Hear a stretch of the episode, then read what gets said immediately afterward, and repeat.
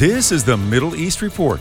This is the place where the church was born. Each week, we provide you with truthful reporting on everything from archaeological discoveries, biblical prophecy, security threats, and much more. I'm John Riley.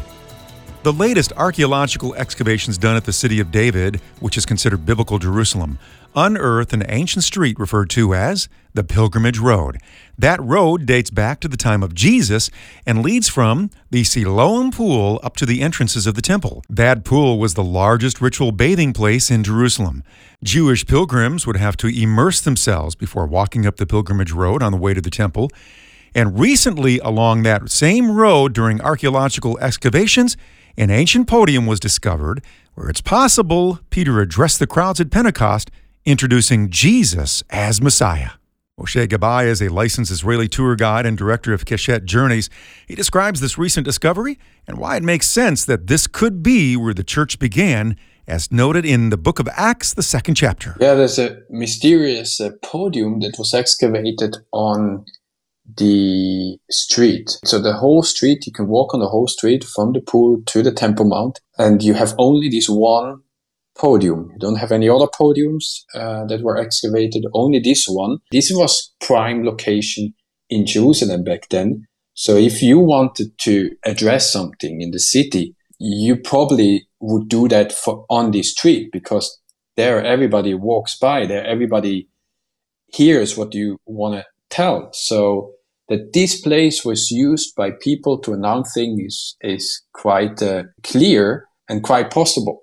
Yeah, when we uh, look into the story of Pentecost, Peter preaches in Jerusalem and then 3,000 people get baptized. So we know uh, three things that speak in favor that this might have been the place where Peter preached. So first thing, it's the feast of Shavuot. Shavuot is what became later Pentecost, but Shavuot is um, the feast of the first fruits. So everybody is in Jerusalem and everybody is around the Temple Mount to bring offerings, um, to thank God for the first fruits. And so he was doing this feast in Jerusalem. It's uh, 49 days after Passover.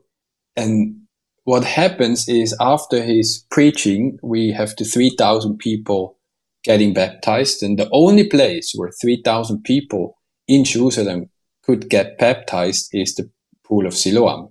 Um, in addition, um, the Bible says that King David is buried in the city of David. According to the Bible, David is buried in Jerusalem, what is the Jerusalem city of David, is where he was ruling over the land. And then Peter connects in his preaching to David.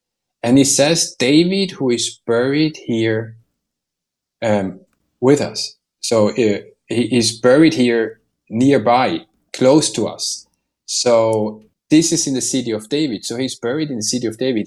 He, his burial, his actual historical burial, we haven't found yet. So it is Pentecost, David's tomb, and as well the baptism of the 3000 that support the theory that this might have been the place where he preached, where this is the place where the church was born. So for us, it's very important when we bring people to Israel to, you know, to not say here it happened and here uh, uh, we are sure. We are not sure. Uh, but every thing speaks in favor that this happened here. And and the whole story can inspire us not just that it happened exactly there but the story can inspire us. What we read in the bible is just you know coming up in front of our eyes.